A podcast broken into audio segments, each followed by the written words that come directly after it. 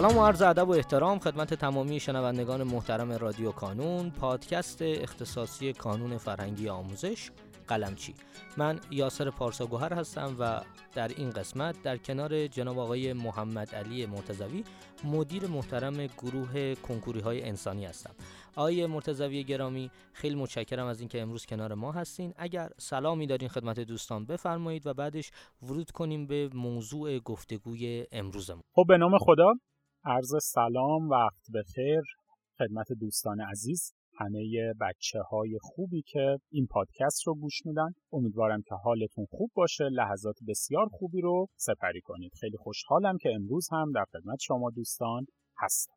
متشکرم. آیه مرتضوی همجوری که دوستان در جریان هستن ما بر حسب قولی که داده بودیم قرار شد که چند تا از درس های مهم و چالش برانگیز کنکور انسانی رو همراه با شما بررسی بکنیم تو قسمت های مختلف.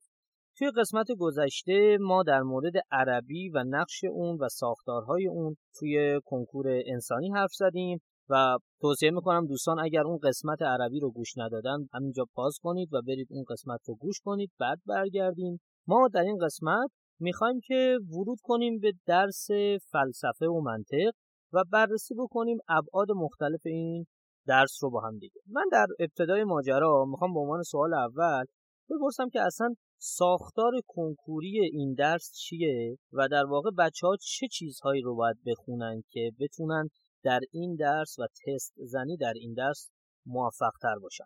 بسیار عالی درس فلسفه و منطق اهمیتش بر هیچ کدوم از داوطلبان کنکوری انسانی پوشیده نیست. همه بچه ها درس فلسفه و منطق رو به عنوان یک درس چالشی می‌دونن. و خیلی وقتها در مطالعه اون در حل تست اون و از همه مهمتر در پیشرفت توی این درس مشکل داره.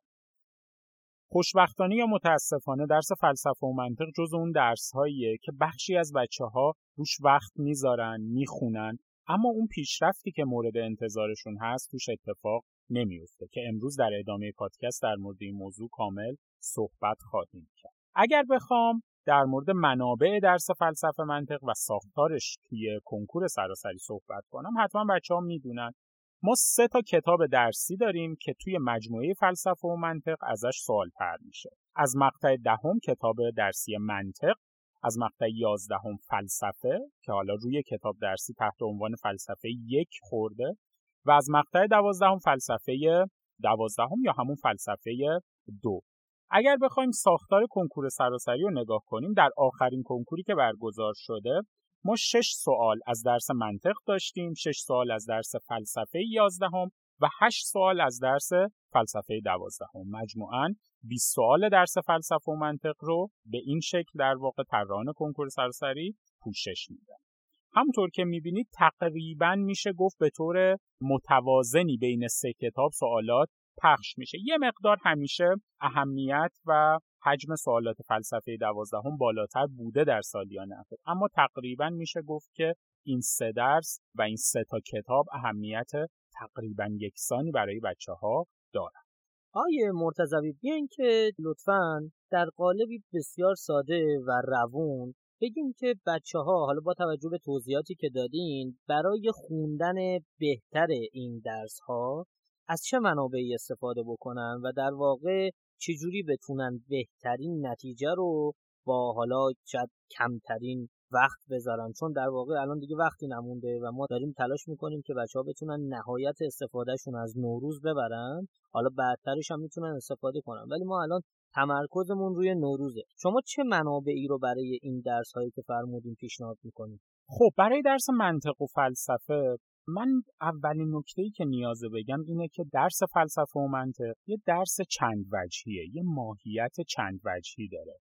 از طرفی بچه ها فکر می‌کنن این درس یک درس متنیه یعنی باید یه سری متن رو بخونن به خاطر بسپارن و بر مبنای محفوظاتشون به سوالات جواب بدن. و اینطور هم واقعا هست گاهی وقتها ماهیت حفظی پیدا می‌کنه. از طرف دیگه یه درس ترکیبیه نکات مختلفی از جاهای مختلف کتابهای درسی ممکنه با همدیگه ترکیب شن و سوال در واقع از این ترکیبیات مطرح بشه.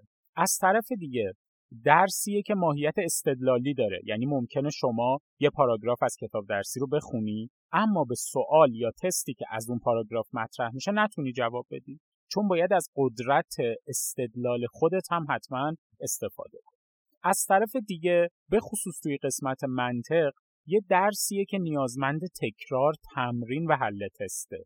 شاید خیلی از درس های متنی شما مثل جامعه شناسی مثل تاریخ و جغرافیا با حل تعداد تست خیلی محدود قابل پاسخگویی باشن و تمرکز بیشتر داوطلبا روی خود متن کتاب درسی باشه. اما توی فلسفه و منطق و به طور ویژه منطق اصلا شرایط این شکلی نیست. یعنی شما کاملا باید تعداد زیادی تمرین تستی حل کنید نکاتی که توی تست ها تکرار میشه رو یاد بگیرید بهش مسلط بشید و خیلی وقتها توی حل تست حتی سرعت پیدا کنید. مثل کاری که شما توی درس ریاضیات انجام می‌دید.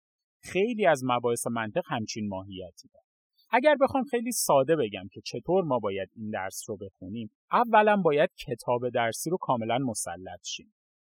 وقتی ما روش مطالعه خیلی از رتبای برتر رو می‌بینیم و کتاب درسیشون رو بررسی می‌کنیم می‌بینیم خط به خط و بهتره بگم کلمه به کلمه کتاب درسی هم منطق و هم فلسفه رو خوندن. بعضیا خط کشیدن highlight کردن حاشیه نویسی کردن و یه جورایی کاملا به تمام کلمات کتاب درسی مسلطن. اما این کافی نیست. اینکه من بیام و کتاب درسی منطق و فلسفه رو بخونم و فکر کنم که کارم با این درس تموم شده نه. این فقط مرحله اول.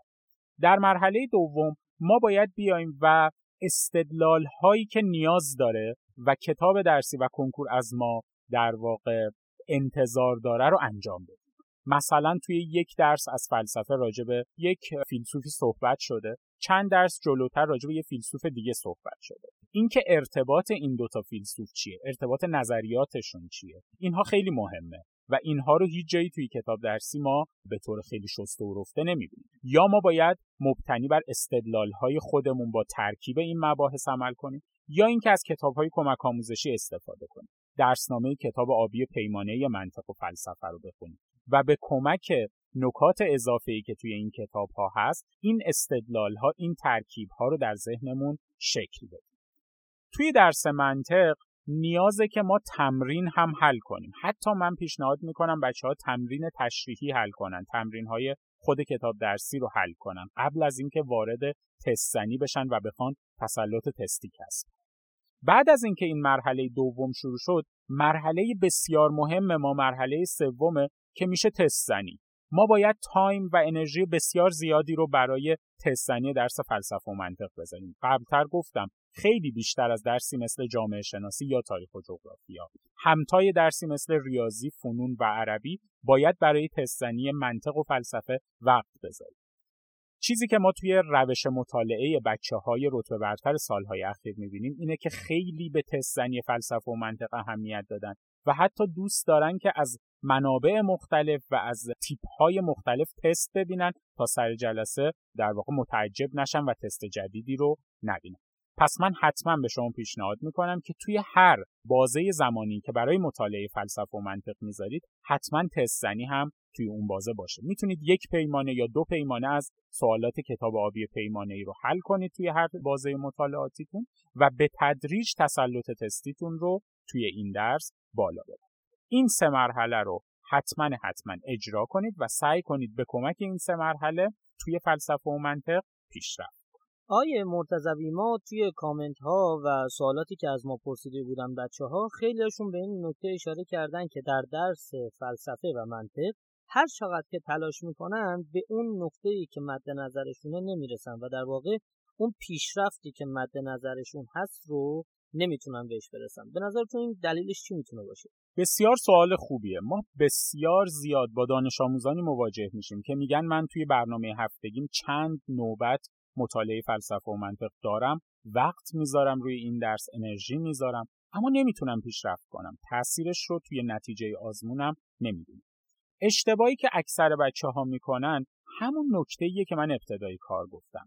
به ماهیت چند وجهی فلسفه و منطق توجه نمی‌کنن بعضی از بچه ها فکر می‌کنن فلسفه و منطق عین مثلا جامعه شناسی کاملا با تسلط بر کتاب درسی قابل پاسخگوییه. نه اینطوری نیست. ما باید حواسمون باشه. بعد از مرحله اول مطالعه فلسفه و منطق که تسلط بر کتاب درسیه اون مرحله استدلال ها ترکیب مباحث و تستنی رو هم حتما به طور دقیق انجام بدیم. فقط به تسلط بر کتاب درسی بسنده نکنیم. موضوع دوم اینه که باید توی تست هم وقت زیادی بذاریم. به خصوص توی درس منطق. ایده های تستی مختلف رو ببینیم. اینکه چطور مثال های مختلفی که اکثرا هم خارج از کتاب درسیان توی سوال مطرح میشه و قدرت استدلال ما رو به چالش می‌کشه. انقدر باید این مثال های متنوع رو توی تیپ های تستی ببینیم که وقتی یه سوال جدید جلومون می‌ذارن حتی اگر اون مثالش جدیده بتونیم خیلی راحت توی ذهنمون با یه ذهن طبقه بندی شده متوجه بشیم که اون مثال مربوط به کدوم نکته و کدوم مبحث کتاب درسی منطقه. حتما به این نکات توجه داشته باشم بچه ها بچه یه نکته من بگم. بعضی از بچه ها انتظار دارن فلسفه و منطق رو صد بزنم من همینجا یه آماری خدمت دوستان عرض کنم که ممکنه خیلی از مشکلات شما رو رفع کنه. بچه پارسال توی کنکور 1401 میانگین درصد 200 نفر اول توی 200 نفر اول کشوری ها توی درس فلسفه و منطق حدود 70 درصد بوده.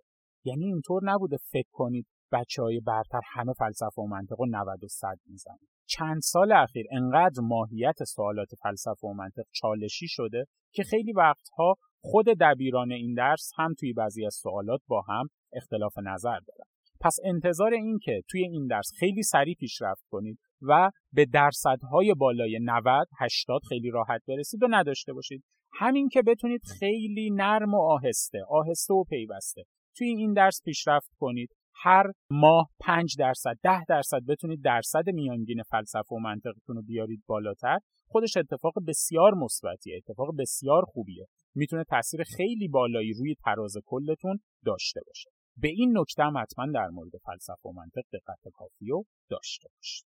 خیلی متشکرم از شما آقای مرتضوی. من فکر می‌کنم که تونستیم در قالب چند دقیقه به هر آنچه که باید حالا گفته می‌شد در مورد درس فلسفه و منطق بپردازیم تقریبا گفتیم که چه مطالب مهمی رو بخونن بچه ها چه منابعی رو بخونن و اشاره کردیم حتی اینکه چجوری چی رو بخونن.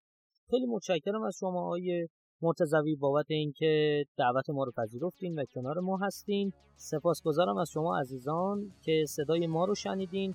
لطفا اگر سوالی دارید همینجا در قسمت کامنت ها برامون کامنت بگذارید. ما قول میدیم که در اولین فرصت به سوالات شما پاسخ بدیم.